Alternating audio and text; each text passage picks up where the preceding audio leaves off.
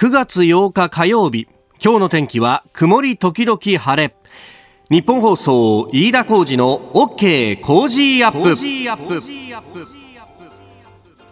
朝6時を過ぎました。おはようございます。ニッポン放送アナウンサーの飯田浩司です。おはようございます。ニッポン放送アナウンサーの新行市佳です。ニッポン放送飯田浩司の OK Cozy up。この後8時まで生放送ですあの昨日はですね番組がまあ終わってしばらくいろいろ事務作業とかをやりながらですね昼からちょっと会社の近所に取材に行くという機会がありまして、あの有楽町とですね新橋の間っていうのはまああの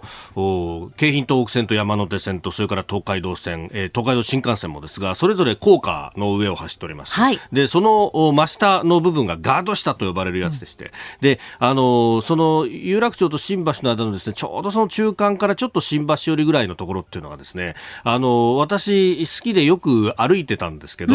これがあの、昔ながらのですね、なんかちょっとこう、薄暗いガードしたっていうような感じで、はい、で、そこに、まあ、あの、まあ、言ったらミシュランよりは北ナシュランみたいなお店がですね、えー、いっぱい並んでるというようなですね、かなりこう、風情のある、なんか昔の映画なんかで撮影したらすごくいいんだろうな、みたいなね、あの、丸い取っ手のドアで、はいはい、えー、探偵事務所がありそうな感じの、えー、ガードしたっていう感じだったんですけど、これがですね、あの、いつ頃からか散歩できなくなってですね、ここはあの、大規模工事をやって、改修をしてたんですよ。はい、で、それずっと改修をしてて、えー、ようやくですね、それが終わって、新しくお店ができますと。で、えー、日比谷奥路寺という名前なんですけど、このですね、えー、報道公開があったんで行ってきました。正式オープンはあ9月10日だそうなんですけれども、うん、なんかね、すごい綺麗になっちゃって、おしゃれになっちゃってね、ねなんか日本中からいろんなこうお店をこう取り揃えてっていう感じで。そうですよね。ね、まあ、飲食店だったりセレクトショップだったりパンフレットには通な大人の通り道って書いてます。そうですか、はい、通な大人の通り道です。若干敷居が高くなったなみたいな感じもあるんですが、はい、でもあのいろんなねあの本当日本中から、うん、ええー、名古屋で行列の絶えないうなぎの名店だったりとか、はい、あるいはなんか函館直送のウニとイクラのみで勝負をするというお店ができたりとかですね、はい、えー、やっぱあの日本っていうのは日本中いろんなところに美味しいものがあるんだなっていうのがね、えー、わかりますし、まあこのコロナ禍でなかなかあの実際に旅行に行くっていうのがなかなか難しくなってきているという中でですね、こういうお店ができてくると、あ東京でいろいろ味わうことができるっていうのもいいなというふうにも、えー、思ったりもしました。あのー、ね、えー、日立牛のお店だとかいろんなこうね、えー、お店が出てるんですですが、まあ一方でですね、えー、あのー、この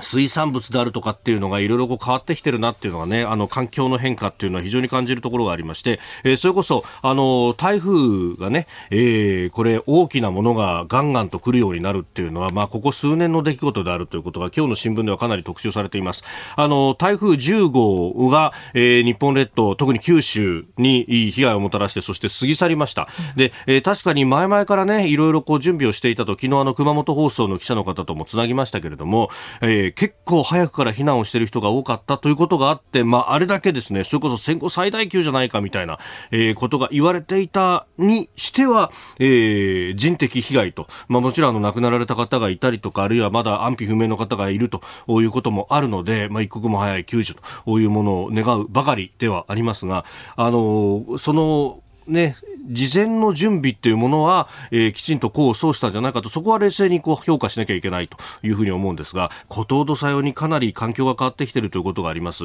で、えー、北の方からでもですね、えー、その環境が変わってきたぞっていうニュースが入ってきまして、サンマが記録的な不良であると。8月の水揚げ量が過去最低だった去年の8割減と。あのね、去年、あの、根室の海上保安部の方を取材した、その時にあの、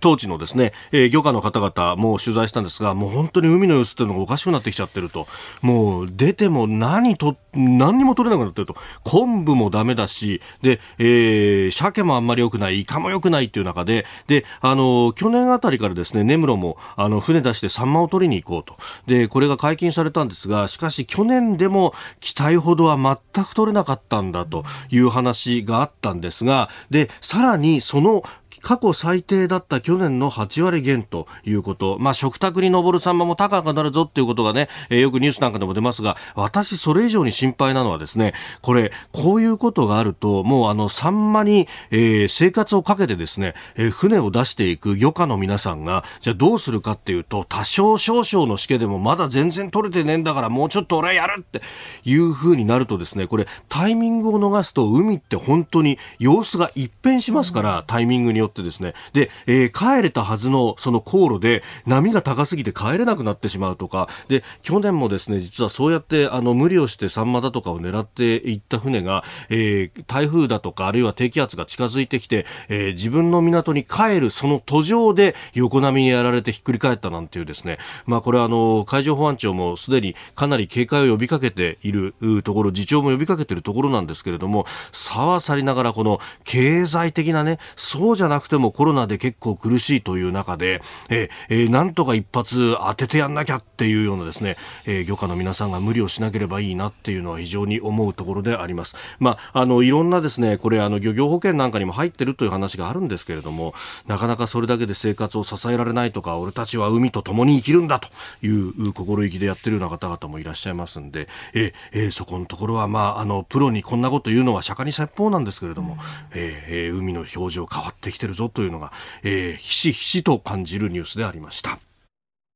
あなたの声を届けますリスナーズオピニオンニュースについてのご意見をお待ちしております。今朝のコメンテーターはジャーナリスト長谷川幸宏さん、えー、この後6時10分過ぎも13、4分からすでに登場ということになっております。今日は、えー、新総理への提言ということでまず6時台お話をいただきまして、えー、そして7時台は、えー、景気の基調判断について。それから、えー、IOC のコーツ副会長が新型コロナに関わらず来年の夏オリンピックを開催すると述べたということで、えー、自民党の新型コロナ対策本部顧問の武見敬三参議院議員に、えー、電話で登場していただきましてその現状そして総裁選についても伺っていこうと思います、えー、そして中国政府がアメリカメディアの記者証更新停止かというニュース。さらに合流新党の代表選挙もスタートしております。今週は番組で作った美味しい千葉の新米コージー米5キロを毎日20人の方にプレゼントします。ポッドキャストでお聞きのあなたにもプレゼントが当たるチャンスです。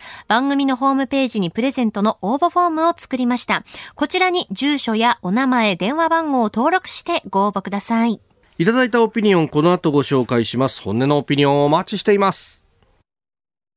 今週はこの時間からコメンテーターの皆さんにご登場いただきます。今朝はジャーナリスト長谷川幸宏さんです。おはようございます。おはようございます。よろしくお願いします。よろしくお願いします。朝早くからすいません。いやいやいや、ということは皆さん朝早く、毎日朝早いんだね。いや、まあそうなんですよ。いやいやいや、素晴らしい。いやいや、何をご苦労様でございます。いやいやいやいや。まだ声がよくかすれちゃって出ませんよ。今ちょっと作ったでしょ。さあ、えー、今日はですね、今日は今週は、えー、コロナ経済外交災害、そして日本を守れる次の総理は、徹底討論工事専門家会議ということで、様々なニュースに提言をいただきますが、えー、今日はですね、テーマが新総理への提言と、えー、大きく分けて2つ、えー、提言をいただくんですが、では、長谷川さん、1つ目のキーワードをお願いします。衆院解散総選挙、早く断行すべし。もう、この先の話ですね。これ今エコーかかったかなエコーかかりました。かかった？ええーはいはい、そうそう。あの、ちゃんと叫びのところはエコーかけるようにしておりますんで。えー、はいはい、かっこよくね。はいはい、さあ、この衆院解散総選挙。おこの話、ちらほら出てきて、うん、そうそう。やっぱりね、両院議員総会でしょ？はい。ということは、まあ、自民党党員でなければ、はい、まあ、国会議員と、まあ、党員とって、あと各都道府県の3人代表ですから、そうですね、はい、まあ、普通の党員も参加してない、これだとね、やっぱり政権の正当性、まあ、英語で言ってレジティマシー、はい、これがね、確保できない、っていうのはずっとつきまといますから、えー、そうするとね、いろいろ響くんですよね、人事をはじめ。はい、だからそれを考えると、まあ、できることなら、まあ、早くやった方がいいよねと。ただもちろん新型コロナがありますから、はい、そこのとの兼ね合いでしょうけど、まあ、あのどうですか、第2波、ちょっと今収束しか、収束とはでまでは言えないまでも、勢いがちょっと鈍って鈍ってきてますよね。だいぶこう鈍ってね、きていて、うん、であの感染者の報告数というのも、だいぶ減ってきているというね、うん、1日あたりの。ということですよね。はい、まあ、ですから、まあ、その様子次第ですけども、うん、まあ、私はなるだけ早くやった方がいいんじゃないかなと。まあ思うんですね。で、それに対する一番大きな反論っていうのは、はい、要するに今回安倍総理病気辞任で緊急事態だったから、あ時間をかけられないんで、ええいわばフルスペックの自民党用の総裁選できなかったと、はい、こういうことでしょうと、うん、それで自民党の総裁選フルスペックでできないのに、じゃあ解散総選挙はどうなんだよと、はい、ついつまが合わないじゃないのっていうご意見、見方、うん、あは確かに一方であるんですけど、はい、まあ、私は逆に言うと、だからこそね、だからこそ、だからこそ国民一般にした総選挙をやるべきだと、うん、つまり、まあ、形はどうあれ、どっちにしろ一政党の、はい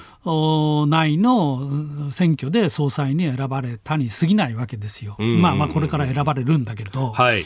まあだからそういうことを考えると国民の民意、意見、えー、態度表明、えー、をする機会というのはやっぱりあった方がいいかなと、あまあ、思いますね。確かにね、あの仮にこうフルスペックの総裁選を自民党の中で党大会開いてやったとしても、自民党員はまあ100万人強ぐらいということを考えると、まあ日本人の人口口の1%に満た、うん。ね、満たないかどうかぐらいと。うん、まあ、そういうその職業別の話もあるし、うん、あのかトータルの数の話もあるし、職業で見ると、一般サラリーマンが自民党員っていうのは非常に少ないんじゃないですか？ああ、そっかそっかそっか。まあ、やっぱり農業の方とかね、自営業者とかね、はい、まあ、そういう方たち伝統的に自民党員多いって言われてますから、まあ、そうすると、まあ、普通のサラリーマンの方たち、は少ないとすると、やっぱりそこでもちょっと歪んでるかもしれないということですよね。完全な民意を反映するような、えー、まあ、その構成でないと考えると、えー、確かに選挙をした方が、いいと。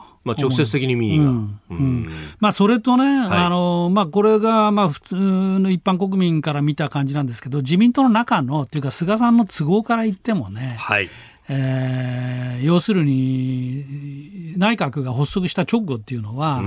支持率高い。はいどうも、えー、今、安倍政権だって50%弱ぐらい？そうですね、調査によっては60%の支持率みたいなのも出てますね。ですよね、うん、それから菅さん個人も、はい、これまで人気投票やると、石破さん、岸田さんの後陣を排してたと思うんですが、はいうん、どうも50%近くぐらい、えー、TBS なんかでは確か48だったかな、うん。くらいまで行ってたりするんで、はい、まあ、人気のあるうちに解散総選挙やっちゃおうかと。いうふうに判断する可能性もまあ十分あるかなと。うん思いますね。まあこれ日程的に考えると、はい、まあ、えー、来年になってしまうと、まあ6月に都議会選挙があはい、でその後はオリンピックがまあ予定通りならばあると、はい、で都議会選挙の前の大体2か月ぐらいは公明党は選挙してほしくないっていうふうに言っていて、まあ、3か月、3か月2か月要するにあの法律での問題で、住民票を移動して東京都民になって投票する人がいるってよく言われてますよね、本当かどうか知らないけど、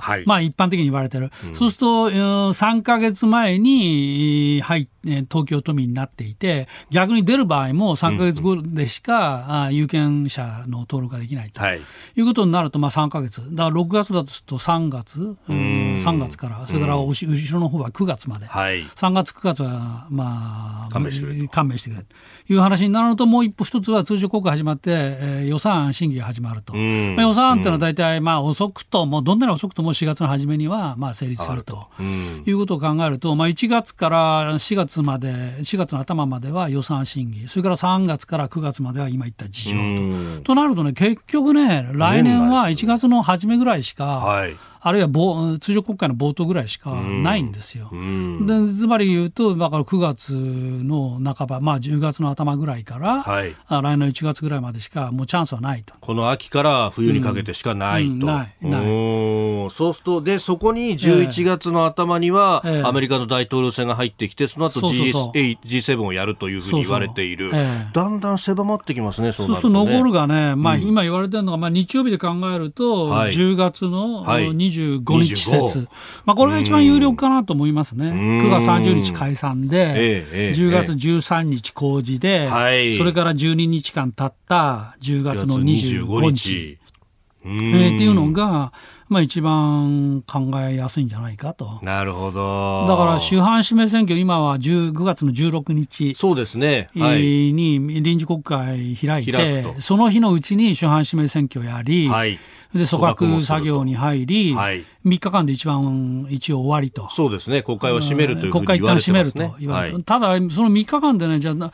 えーと、政府のたたあの体制全部整うかっていうと、うん、副大臣政務官クラス、あるいはさらに自民党の各部会長クラス、はい、せ筆頭理事、ええ、人事などなど考えると、まあ、軽く100人超えますんで、ちょっとね、えー、そうすると。3日じゃ決められなくて、多分それからずるずるずるずる、もうちょっとかかって、まあ、1週間と考えて、はい、まあ、それからもういっぺん国会を開くかという話を野党とし、はい、まあその頃には、ええ、まあ空気がだんだん見えてきているんじゃないなるほど、ね、確かにこれ国会ね閉じた後4連休もあるしそうすると実質はそんなに動けないってことも考えると、え、ねそね。そこで空気がと。で、そこでの、はい、選挙のまあ争点にもというところ、はい、2つ目の提言こちらです。はいはい、えー菅政権は消費減税も断行すべし。やっぱりこの消費税っていうものが、うん、これ、今のところ総裁選の候補3人、はい、お三方とも、はい、まあ、どちらかというと、まあ、留保をつけたりとか、後ろ向きだったりとかしますが、えーえーえー、これもポーズだったりするわけですか？ああの菅さんね、7月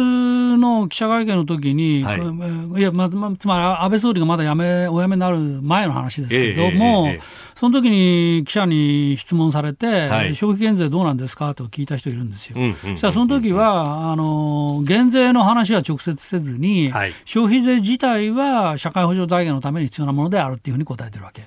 つまりこれはぐらかしてるわけですよ。はい、であのはぐらかしを見る限り私はこれこれはもう減税する可能性っていうか十分あるなと。つまり検討してんだと。いや検討はしてると思いますよそりゃ。検討はしていて、まあ、消費税自体は社会保障残減のために必要だっていう、まあ、答えだった。で、その後、まあ、こういう事態になって、今、あの、もう今、事実上総裁選始まってるわけですが、事実上は。はい、で、テレビのインタビューで消費減税どうするんですかって言って、まあ、考えてないと、はい、いうふうに言ってますけども、これはね、君子表変数、十分あり得るかと。つまり、こういう重要な事項はですよ、はい、まさか今、総選挙も始まっ 総裁選も終わってないのに、えー、今からやら、えー、やりますとかやらないなんて、それは言えないし、インパクト大きすぎますよ、はっきり言って。いいざは改札選挙の時にインパクトなかったら、ね、目玉がなくなっちゃう。はい、だからまあ、私は当然言わないんだろうなと。でも、はい、それは表変する可能性は十分にあると。だってそもそもさ、菅さん、ん、総理総裁目指さないって言ってきたわけじゃないですか。そうですね。ずっと言ってきました、ね、言ってきましたよね。はい、確かに。ところが、表変したわけでしょ？そうですね。先週末で表変したと。表変したわけでしょ？だからね、まあ消費税についても、やらない、やらない、やらないとずっと言ってて、あ、やっぱりことしました。っていうことはあり得るあってもおかしくない。あってもおかしくない。あってもおかしくない。大体さ、あれですよね、あのほら、予備費にさ、はい、安倍総理10兆円積んだわけでしょ？そうですね。で、使途が決まってるのはざっくり5兆円って言われてるじゃないですか。はい、の5兆円残ってるわけですよ。そうですね。じゃあ、消費税、例えばね、うん、えー、2%を期間限定1年間だけ、はいやるって言ったらいくらだよっていうと、まあ、そうそう、大体5兆円弱なんです。ええー、1%で2.5兆と言われますからね。2.5弱ぐらいでしょ？うんだから2%だったら5兆、5兆、はい、5兆残ってれば十分なんで、だから財源あるわけですよ。財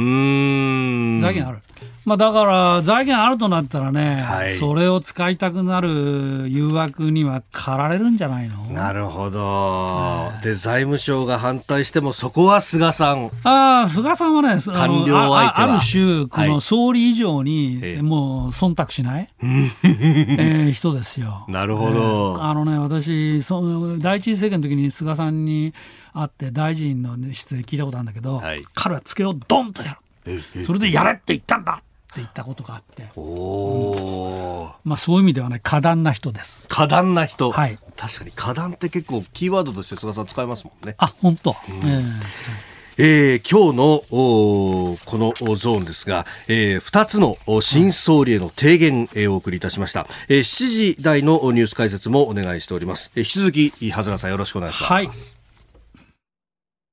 ここが気になるプラス、えー、今日はですね、産経新聞の一面トップですね。あのー、昨日のですね、番組の放送のオープニングだったかな。ああ、えー、それこそここが気になるプラスのゾーンかな。えー、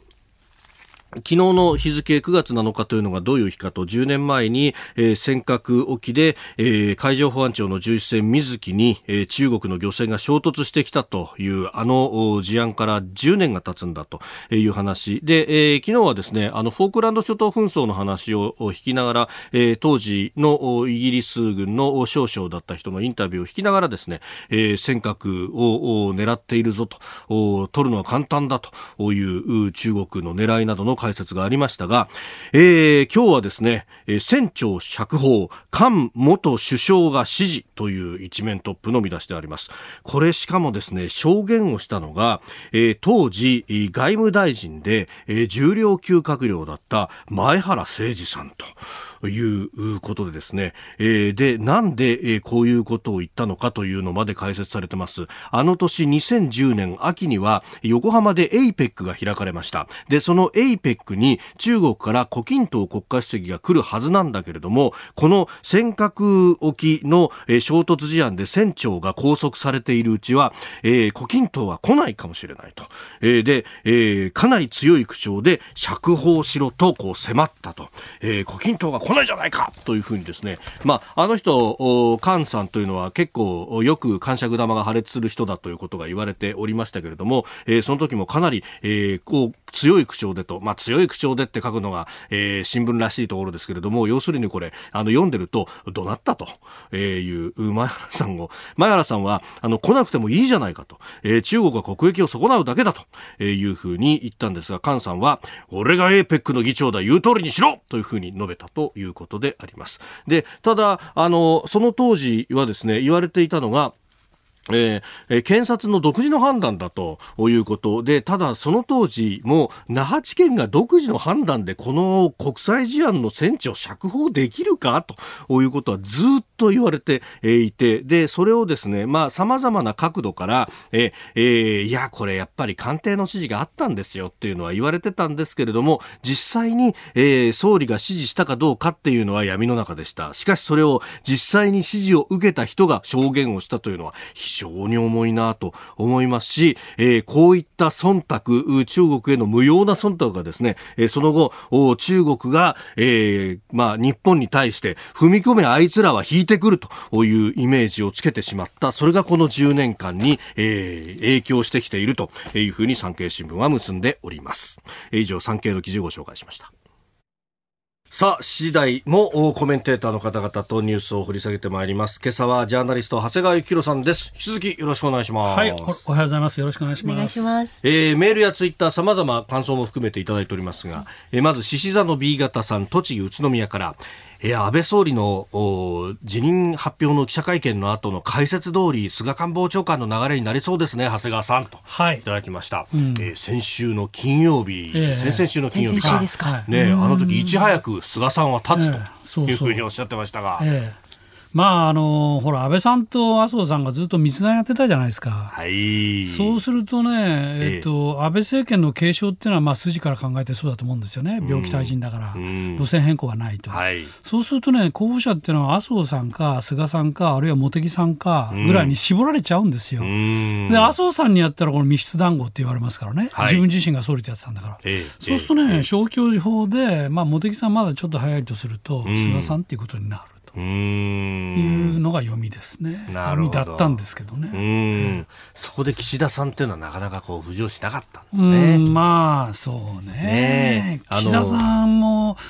人柄良すぎるけどね。昨日ね、はい、あの森元総理大臣が、はいはい、あの、はい、ある会合の中でね、ねいや麻生さんと組んどきゃ岸田さんの目出たのにっていうふうに麻生さん言っちゃったっていうね、要するにね、あれは古賀さんと手を切っときゃよかったのにお前っていうことですよね。まああれは要するに 2, 2位に岸田さんに入ってもらいたいっていうことなんじゃないの？ああなるほどほど、このまま言うと石破さんが2位入っちゃうとさ岸田の目が完全になくなっちゃうと、それはよろしくない。森さんだってもう岸田さん、あの石破さんも大嫌いだからね。まあ私ご本人に聞いたことある言われたことあってさ、森さんに。まあ時間大丈夫？あのね、要するに長谷川さんさ、はいえっと石破茂って何回党変えたか知ってる？ってテレビで聞かれて直振られたわけです。で私ね、はい、まあ、3回じゃないですかって。君は知らんのだと。あいつは変わった党に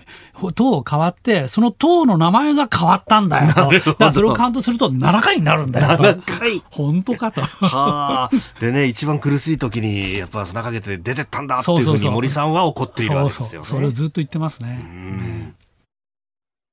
ここで番組からのお知らせです。9月7日月曜日からの Cozy up は特別企画です。題して、コロナ、経済、外交、災害、そして日本を守れる次の総理は、徹底討論、 Cozy 専門家会議。6時15分頃と30分頃にもコメンテーターが毎日生で登場ということで、えー、6時台からほぼ2時間、えー、ぶっ続けでコメンテーターに登場していただきます。混迷する今の日本、そして今後、えー、さらに復興の秘策をみんなで考えます。9日水曜日は数量政策学者の高橋洋一さん。10日木曜日は自由民主党参議院議員青山繁晴さん。11日金曜日は外交評論家の宮家邦彦さんです。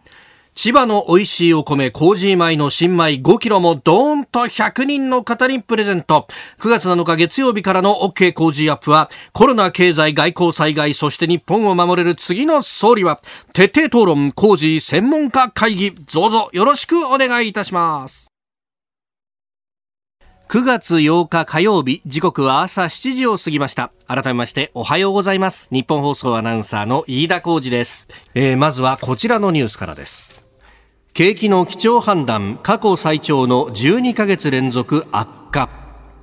昨日内閣府が発表した7月の景気動向指数によりますと景気の現状を示す一致指数は6月よりも1.8ポイント上昇し2ヶ月連続で改善しました。また景気の基調判断は12ヶ月連続で景気後退の可能性が高いことを示す悪化に据え置かれ現在の方法で分析が始まった2008年以降リーマンショックの時を超えて過去最長となっております。まあ、一致指数はちょっと上がったっていう感じですまあ、ちょっと上がったと言っても、もともとものすごい低い水準からちょっと上がったわけなんで、はい、だからまあ悪化、はい、まあそれはね、こんな数字言われなくても皆さんもう肌で感じられてらっしゃるんじゃないかと思いますけど、やっぱりね、景気の現状相当厳しいですよね。はいで、やっぱりそうなると、心配なのが、うん、まあ、倒産と失業、はい、ということですけど、倒産、いわゆるコロナ倒産、うん、これであの、東京商工リサーチと帝国データバンク、2社の調査でも、はい、まあ、要するに500件超えそうだと、今週中には。はいあで、やっぱり飲食、はい、それからホテル、旅館、それからアパレルの小売り、まあ、このあたりが非常に厳しいですよね。はい、まあ、確かにあの繁華街歩いてみても、えーいわゆる古典と言われるところ、つまりチェーン化してないところの古典の飲食のお店とかは、シャッター閉まってるのがずいぶん目立つようになってきましたよね。そうですよね。うん、なんか、ああ、これ、まあ、一時的に閉めてるのかなと思ってよく見ると、えー、もうあの営業終了しました、ね、そうそうそう。そういうところ結構多い。でまたね、うん、あの倒産だったら倒産の場合は、うん、あのね、うん、えー、生産の手続きをすると、まあ、いうようなことがありますけど、えー、廃業もかなり多いというね、そうそう廃業が多い。数字に現れてこないところも多いと言いますね。いやだ相当厳しいですよね。なんかあの大学街なんかでも学生が行く食堂が店を閉めてるところが結構多いと。うん。まあ、最近大学は行ってないけど、まあ、おそらく慶応の三田とか、はい、早稲田と新宿とか、えーえー、そうですねああの辺りは相当多いですよね。まあ、今、大学ほとんどリモートですもんね。そうそうそう。うまあ、だから、まあ、学生の皆さんもリモートであのフラストレーションを募らせてると思いますけど、まあ、その食事をあげるその学生向けの食堂、はいもう相当厳しいだろうなと思いますね。もう本当至る所に、やっぱ飲食とか大変ですよね。えー、まあだからそこら辺に対する手こ入れ、まあ家賃その他はいろいろやってますけど、はい、まあ私っきりじゃなくて、もう一段、二段、三段の支援策がまあ必要なんじゃないかと。はい思いますね。うん、まあ、そして、えー、もう一つご指摘あったのは失業ですけれども、はい、失業。今2.9%ですか ?2.9 です。えー、うん、4月は2.6でだったんですけど、5月2.9、6月2.8、7月2.9、ということで、就業者数ももう4か月連続で、ずっと減り続けてる。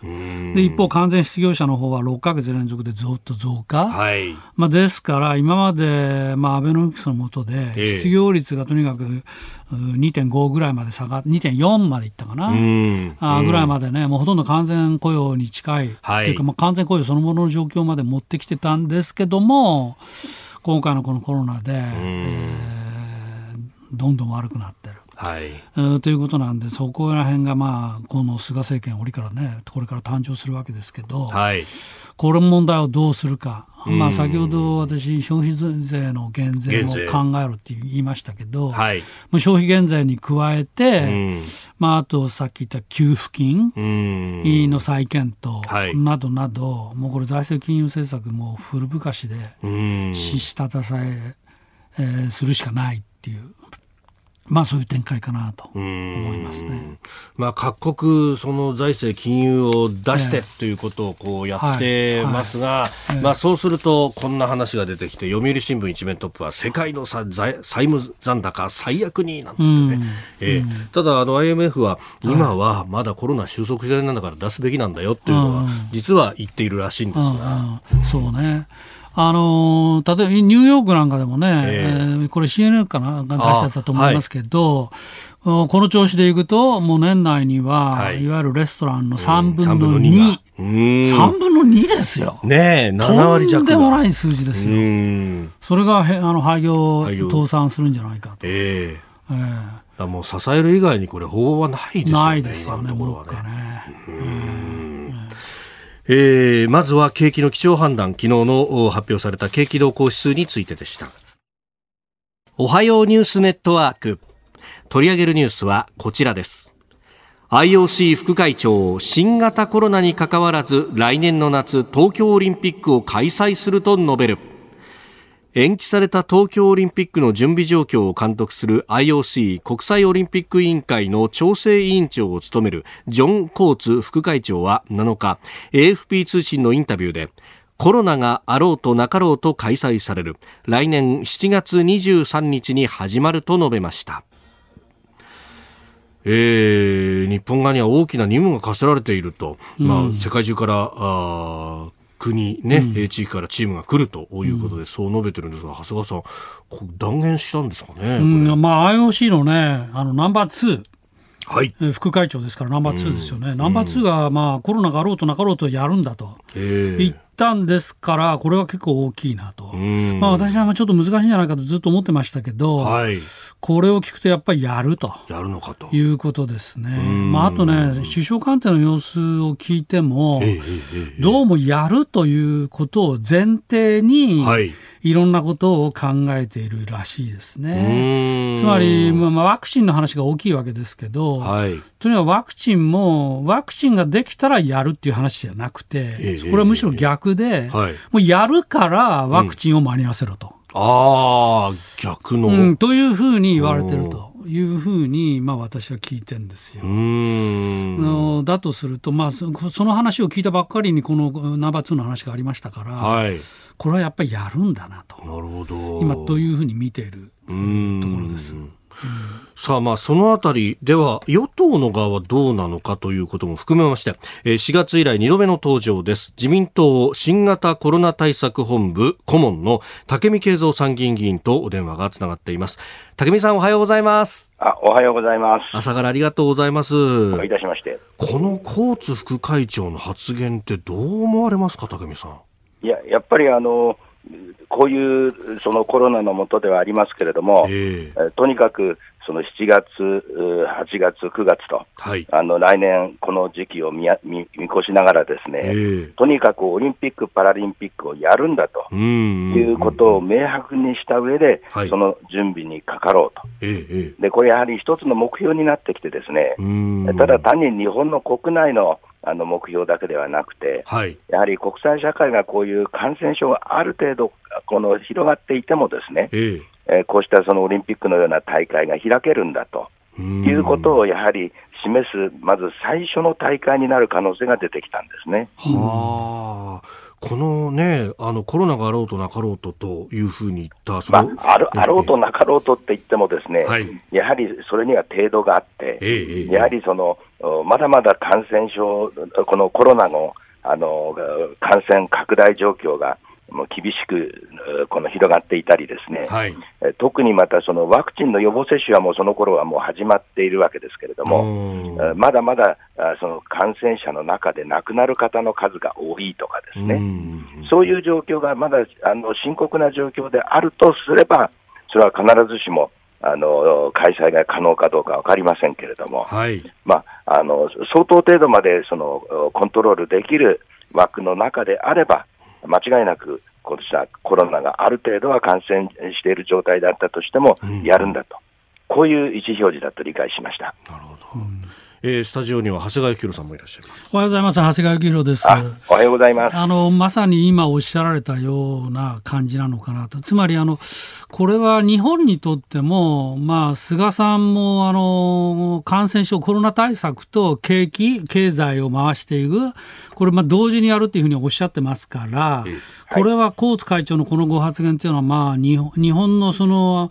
これからの体制とも、まあ、標則が合うなというふうに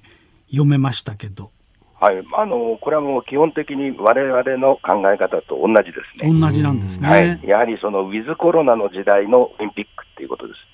まあ、いずれにせよ、要するに共存を図っていかなければならないという認識に立ったということですかね。はい、そうです。うん。まあ、そのコロナウイルスについてっていうのも、まあ、だんだんとどういうウイルスなのか分かってきたと思うんですが、そこへ来て、あの、安倍総理の辞任の会見の中で、え実は新型コロナウイルス感染症対策の新しいパッケージっていうのも、あの、触れていましたよね。あんまり大きく報道されてませんでしたが、あれは大きいですか？あの、このパッケージというのもですね、えあの、実は、この1月の下旬の段階で、このコロナを指定感染症にしてですね、はい、あの2類相当ということで、えええ、あの5類まであるんですけれども、はい、その上から2番目のあの、結核や SARS って皆さんご存知の感染症と大体同じ程度のはい、あの危険な感染症として位置づけたんですね。でこれによってあのこのあの罹患した患者さんはもうまず特定化して隔離するというのが、もう一番基本的な方式として、今まであの来てるわけです。はい。ただ、あのこのやり方だけではね、うん、あの社会がパンデミックになって市中感染が広がっているような時には、このだけでのやり方ではだめで、うん、あのその時には、やはりその深刻な時には、あ日本ではロックダウンまではしませんでしたけれども、はい、あの多くの皆さん方のご協力によって、えー、実際にそのなるべく外には出ないとか、うんうん、あその人々の行動を制限することによって、社会全体の感染の拡大を抑止するという、そういうあの強力な政策に転換をしていくということを、我が国が、まあ、感染症有事で初めて経験したんですね。はい、うんあのお医者さんの現場に聞いてみますと、あの最初の頃とは今、だいぶ違ってきて、つまり早く、はい、早い段階からその重症化を防ぐためにコントロールする、まあ、そういう、まあ、技術がだいぶ進んできたっていうふうに言われてますね、今。あそれはもうおっしゃる通りです。あの、うん、実際にあのまずその検査の体制が圧倒的に強化されて、ですね、うん、その最初のうちは東京都の中でのあの検査件数なんて、1日300件ぐらいだったんですよ。はい、でこれがあの今やその2万件、3万件と、そして全国的なレベルで言えば、新たに抗原検査というもっと簡微なあの、検査キットでできる方法も出てきて、ですね、まあ、10万件ぐらいの1日検査体制が組める状況になってきましたから、その分、あの早くそういう罹患した方を探し出すことができるようになったことが第一、うん、で第二はですね、やっぱり最初はね、全くどういう治療をしたら治る感染症か分からなかったんですよね。それで既存のその治療の仕方の中で、まあ、あのステロイドだとか、はい、あのいろんな薬をそのやってみてですね、その結果として、ようやくどうすれば重症化を予防できるかとかですね、それから重症化してしまった方を救い出すためには、どういうさらなる、あの処方で治すことができるかとか、これはもう特にレミデシブルっていう薬がある程度効果があるということが言われてきているんですけれども、ただ、それによってですね、あの致死率という罹患した人の中で死亡する人の数っていうのは、まあ、確実に減少してきたんですけれどもね、えー、ただ、まだまだ高齢者のそのリスクっていうのは高いんで、はい、あの高齢者なんていうのは、4月の一番最初のピークの時には、25%ぐらい、70歳以上の方、危なかったんですよ、はい、でそれが今、8%弱ぐらいまで下がってきましたから、あのそれはやっぱりあの予防とか重症化予防とかですね、うん、それからやっぱり治療の仕方がだいぶ改善されてきた結果、やはり亡くなる方の数も減ってきたと、うん、こういうことが言えるだろうと思います。なるほど。さあ、竹見さん、そしてもう一つですね、あのー、このタイミングで自由民主党の議員の方に出ていただくと、やっぱり総裁選についていかなきゃっていうのがあるんですが。なるほど。はい。これ、あのー、まあ、今回の総裁選、どう、竹見さんご覧になってますか？この意義というか、はい。私の理解はね、ええ、やはりその、この時代の変革期の中で日本はね、うん、非常にうまく安定政権というのを世界の中でも珍しくきちんと維持できたんですよ。はい、7年8ヶ月ね、うん、で。これをですね、うん、やはりきちんと維持できる体制を次、また引き続き、あの、うん、確保すると。そうすると、この安倍さんの後にですね、はい、やはり手堅く官房長官として実績を上げてこられて、えそしてその、指導者としてのあの能力という点では、まあ、おおよそそのきちんと評価ができる方を、まずはあその安定政権として、えその構築するときの顔にしようと。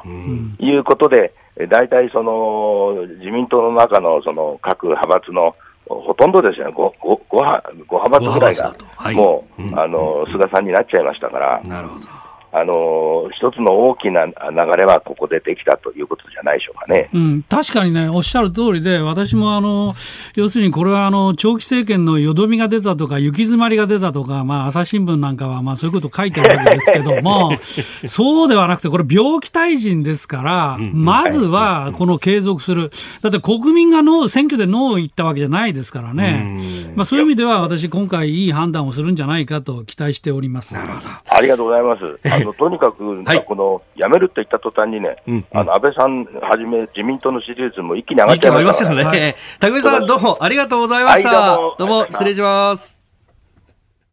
続いて、教えてニュースキーワードです。中国政府がアメリカメディアの記者証の更新を停止か。アメリカのニューヨーク・タイムズは6日 CNN やウォール・ストリート・ジャーナルなど数社の記者が中国外務省に記者証の更新を拒否されたと報じました。これに対し中国政府は昨日記者証の延期は受理中だなどと報道を否定しております。えー、更新は拒否したのか、延期は受理中だとよくわからないんですけれどもね。まあ、あのー、これはね、ほ、ことの発端は、はい、あもちろん米中新冷戦という話が背景にありますけども、えー、2月にウォール・ストリート・ジャーナルがまあコラムを掲載して、はい、それでそのコラムがまあ中国はもう病気、アジアの病人だみたいな。タイトルだったんですよ、はい、結構激しいタイトルっていうかね、まあ、嫌味たっぷりのタイトル、えでこれで頭にきて、中国がそのウォール・ストリート・ジャーナルの記者のビザを取り消したと、はい、でそこからまあ始まってるわけですね。まあ、でもね、まあ、要するにそういう掲載したコラムの内容を理由になんてことは、はい、アメリカはしてないし、うんうん、そもそも中国にいるアメリカの記者とアメリカにいる中国の記者の数比べたら、もう圧倒的に中国の記者の方がアメリカにお、うん、数多く、はい、まあ、100人単位でえー、滞在してるわけですね。で、それだけじゃない、あの、中国のメディアはアメリカの、はい、ローカル新聞なんかに、英語版で、はい、えー、要するに、あたかもアメリカ人、アメリカの新聞の1ページであるかのような体裁を装った、はい、あの、広告ページ、宣伝ページを、入れ込んでたりしてですね。これはまあ、あの、中国の方がはるかにね、はい、やりたい放題やってるわけですよ。まあ、だから、この単なる記者証の更新合戦っていうふうに見るよりか、まあ、中国の宣伝が、宣伝が非常に強い。まあ、そこに対してアメリカがどう対抗していくかっていう話ですね。でこれはね日本でも例外でなくて、はい、例えばね私の自宅にね、うんうん、あのチャイナああ、チャイナ、チャイナウォッチだったかな。デデイリーチャイナ、チャイナデイリー。チャイナデイリーっていうのがね、うん、英語詞でありますが。英語詞で。それがね、週刊、はい、それの週刊版。これがね、あの、入ってきたんですよ。なるほど、これなんかねあの中ほどのページにこう読んでいくとそのままこうチャイナデリーに行くような挟み込み方してたりとか結構、まあ、アメリカだとその方式なんだけど、えー、私の自宅に入ってたのはもういきなりチャイナデリーそのもの。おおなるほど。別釣りでみたいな別釣りで入ってたの。いや結構ね面白くてね、私もね中国何考えてるかよくわかるなと思って。おなるほど。ぜひ入れてそのまま入れてほしいと思ってたんだけど一回入っただけで、うんうん、入らなくなっちゃった。意味がないとか思ったかもしれないいや、まあ、それはともかく、はい、要するに今、あの、このアメリカの中国、えー、対中国制裁、はい、これ非常にもうどんどんどんどん激化する一方で、うんうん、えー、この記者の話じゃなくて、はい、例えば企業、中国企業に対する制裁、はい、これまあ、ファーウェイとかの話が、まあ、5社がハイテクビジョンとかね、はい、ハイテクビジョンとか、まあ、かなり言われてますけど、それだけじゃなくて、ついこの間も国防総省が南シナ海の、はい、軍事基地建設に関わっている中国企業24社、はい、まあ、これを制裁したと、はい、それから個人についてもビザの制限なんかやってると、まあ、いういうことで、まあ、かなり激しくなってますよね。えー、で私はこの中国企業に対する制裁あるいは中国の責任者個人に対する制裁これかなりねやっぱり効いてんじゃないかなと思いますね。っていうのはね個人で制裁されると入国できないでしょ、はい、で本人だけじゃなくて家族もですから。あ家族となると、まあ、よく知られているのは例えば毛沢東の娘がハーバードにいたとかあるいはあの香港のキャリー・ラムの息子さんがこれまたハーバードにいたとか。でクレジットカードから何かみんな使えなくなりますから、ね、はい、これはね相当厳しいんですよ。あのよく関平さんなんか言いますけど中国人は反米は仕事だと。でも生活はアメリカだと。生活はアメリカ。生活は、まあ、みんなね老後の暮らしはアメリカに移住してアメリカで暮らしたいと思ってる人が実はほとんどたくさんいるんですよ。共産党の特に幹部幹部たちは、はい、だから引退するとみんなアメリカにいるんですよね。一体なんだこれはと。いうふうに思いますけどもまあ、ですから、その入国制限とかね、はい、あのクレジットカードとか、あのドルとの禁止とかね、はい、ドル使用の禁止とか、ええ、まあ、こういう制裁はね、相当効くと思いますよ。で、これがやっぱり日本企業にもやがて、うん、あの跳ね返ってきて、はい、要するに問題の中国企業、たまあ、ファーウェイはもう実行されてますけど、え、ファーウェイと取引している日本企業は、アメリカ政府は取引しないと。いうことになってますね。そうすると、広大な北米市場を手放すのかってまあ、事実上そうなってくるわけですよ。つまり政府との、企業を禁止されているような日本企業と付き合っていいのかと、火の粉がいつ自分のところに飛んでくるとも限らないっていうふうに米国企業も考えますから、はい。結局、中国市場を取るのか、米国市場を取るのかっていう選択を迫る、まあ、この傾向はまあこれからどんどん加速すると思います。え今日のキーワード中国政府がアメリカメディアの記者証更新停止かというニュースからあ米中の関係そこに日本はというところまでお話しいただきました。メール、ツイッターご紹介します。オリンピックについて結構いろいろいただきますね。と、う、も、さん、神奈川相模原からいただきました。来年オリンピック開催とのことですが、なんだか怖いです。えー、日本に比べ世界の感染者は桁違いに多いんで、規模を縮小したとしてもかなりの外国人が日本にやってくるわけですよね。そこからウイルスが入ってくる可能性、どうしても高くなりますよね。まあ、今頑張ってるアスリートの方々のことを考えると開催してほしいし、うん、いっそ思い切って無観客という形にしたらいいんじゃないでしょうか。といただきました、うん、まあ、無観客になるのかな、うん、どうなんだろうな？というね、まあ、完全無観客じゃなくて、まあ、限定。えー、でね、まあ、入れる、まあ、それには当然、事前の検査、えー、それから、まあ、ワクチンが間に合っていればワクチンを打つということですけど、まあ、ワクチンはね、選手の場合はね、どうかな、副作用が心配だな。ああ、そこのね、副反応という部分がね。続いて、ここだけニューススクープアップです。この時間、最後のニュースをスクープアップ合流新党の代表選挙スタート。立憲民主党と国民民主党などが結成する合流新党の代表選挙が昨日告示され、国民民主党の泉健太政調会長と立憲民主党の枝野幸男代表の2人が立候補しました。投開票は10日木曜に行われ代表の選出と合わせて新党の名前も決まります。えー、名前の方は枝野さんが立憲民主党、泉さんが民主党というのを掲げていて、このどっちかを選ぶそうです。うん。まあ、名前はね、まあ、さどうでもいいというか、まあ、あのお好きなように決めていただければいいと思いますけども、はい、まあ、これはね、私は、この新しくできる合流新党ね、はい、まあ一言で言うと、うん、これは左に傾く、相当。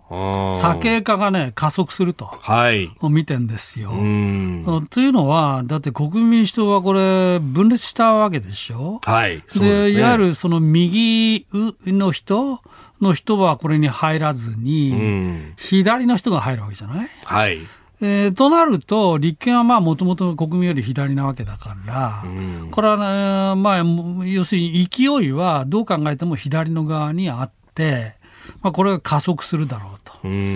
おとなるとね、はい、これはまあ昔の人は知ってると思うけど、社会党？社会党って昔があって、うん、要するに55年体制下の社会党化していくだろうなと。まあ、いうふうに見てるんですよ。おまあ、ズバリ言えば、はい、まあ、永遠の野党。ああ、政権交代。政権交代はまあ言うんだけど、はい、こう、まあ、じゃあ、その左に傾いた野党に政権が行くかというと、これはちょっと考えにくいねと。なぜかというと、まあ、要するに日本だけじゃなくて世界日本を取り巻く環境を見ればこれはもう明らかに例えば中国の脅威が増してるわけでしょ、はい、で日本の一番重要な同盟国であるアメリカは中国との対立を加速してるわけだ、はい、まあ、こういう中でじゃあ日本舵取りどうすんのっていうと、うん、まあ、そういう時にあえて左を国民の皆さん選ぶかというと私は選ばないだろうと。ますます現実的になっていく、はい、つまり日本がどうしたら平和と安全、繁栄が担保できるのか。あという時に、あえて左を選ぶかと。まあかまあ、仮に左を選べばとすればですよ、これ日本が韓国のようになっていくっていう。話ですよね。で、ムン・ジェインの失敗っていうのはもうみんな見てるよく分かってるわけだから。まあ、となると、これは、まあ、そういう150人規模の左の政党、まあ、あっても別にいいですよ。あってもいいけども、これ、まあ、永遠の野党化。していくだろうなっていうのがまあ私の見立てですね。でもう一つはこのじゃあこの合流新党に参加しなかった玉木さんたち、はい。まあ、この人たちは当面国民民主というふうに変えずに、まあ、14人規模って言われてますけど、はい、まあ、無所属の人も当分選ぶっていうことだから、えまあ、この人たちどうなんのと。はい、うんまあ、私はぜひね、ここはあの現実的な野党、まあ、保守であれとまでは言わないまでも、現実的な野党であれと。いうふうな立場を守っていただきたいなと、固めていただきたいなと。まあ、例えば維新だってあるわけでしょ？はい。だからまあ維新なんかとね、よく協議されて、まあ場合によっては一緒になるっていうことだっていいんじゃないかと。うんうんまあ、こっち側に参加した人の中にはね、あの前原さんなんかもいらっしゃって、うん、まあ、前原さんなんか結構こう維新の側ともパイプがあると言われてますね、近い、ね,、と言われてます、ね、それから、まあ、あと古川さん、古川元さんも代表代行、はい、あと岸本さん、岸本周平、うん。えーまあ、この辺りの方々は、もともと旧民主党の中でも、まあ、現実主義。だったと思うんです。うんそうだとすれば、まあ、まあ、左の人たちがみんな消えてなくなったって、まあ、あっち側に行ってくれたというんであれば、もうすっきりやったらあの自分たちの現実路線を順化させていったらどうかと。はい、まあ、それからもう一つ言わなきゃいけないのは、その連合ですよ、労働組合の連合。ああ、そのバックについてるバックについてる連合。はい、連合も、その、例えば、その、自動車総連とか電力とか、はい、あまあ、そういうところ、あるいは前線とか、まあ、こういうところは、もともと左ではなかった旧同盟系ですからね。はい、企業労組ですもんね。うん、まあ、だから、まあそ、そこのところもね、うん、何も、この、無理にでも連合一体化で、はい、えー、どっちか選ばなきゃいけないっていうことでもないと思いますね。まあ、構図会長、連合構図力協会長、はいは、まあ、こういう状況になって、非常にこの、まあ、まあ、なんていうかな、怒りを見せてて、うん、えー、玉木のせいでこんなことになっちゃったんだ、みたいなこと言ってるけどさ、何をおっしゃるのと、私は神津会長のせいで今のこの混迷があるんじゃないかってぐらいに実は思っているんです。だってもともと希望の党の時にさ、はい、神津さんはこの支持団体のいわばノリを超えてって言ったら言い過ぎかもしらんけど、えー、まあ、かなり要するに政治的に立ち回って、えー、この民進党をから、はい、この希望、さらには、えー、この、二つに分かれるきっかけを作った、そこから立憲民主党が分かれていくっていうね、きっかけを作ったと言ってもいいぐらいでしょ？うまあ、だから、まあ、この際、連合の皆さんもですね、はい、もうすっきり分裂したっていいんじゃないの？と、まあ、一部ではもう終わりの始まりっていう声も出ているようですけど、まあ、ある意味、すっきり野党が整理されていくことになれば、まあいいかと。まあ、昔で言うとね、観光路を、まあ、総評系と呼ばれたようなところと、同盟系っていう企業労組って2つに分かれていて、まあ、あの、観光路の方はどちらかというと社会党寄りで、で同盟系は民社党。とかね、えーえー、に分かれていた、あの当時に戻っていく感じになるんですかね。まあ、そんな感じに見えますね、私には。なんか新たな55年体制に、まあ、もちろんだから149人のね、今度新しい人たちが、この人たちみんなその理念、政策で一致していってんのと言ったら、かなり実はそうでもなくて、はいえー、要するに選挙互助会っていうか、まあ、選挙のために生き残りで、立憲の方がなんか支持率高そうだし、国民民主は0.1しかなかったから、まあ、それだったらもうとてもじゃないけど、選挙で勝ち抜けないから、こっちに入ろうかと、えー、まあ、そういう人たちも相当いると思いますよ。まあ、特に比例復活を考えると、ね、まあ、ざっくり言って3分の1以上ぐらいは、まあ、そういう人たちじゃないかと、お見ればですよ。はいおまあ、この際ね、うん、あの選挙を経て、まあ、うん、あの私ぜひ解散する選挙を早くやるべきだと思ってますけど、まあ、それで野党も野党なりにこう淘汰されていくと、うん、洗練されていくと、まあ、こういうプロセスであればいいかなと思います。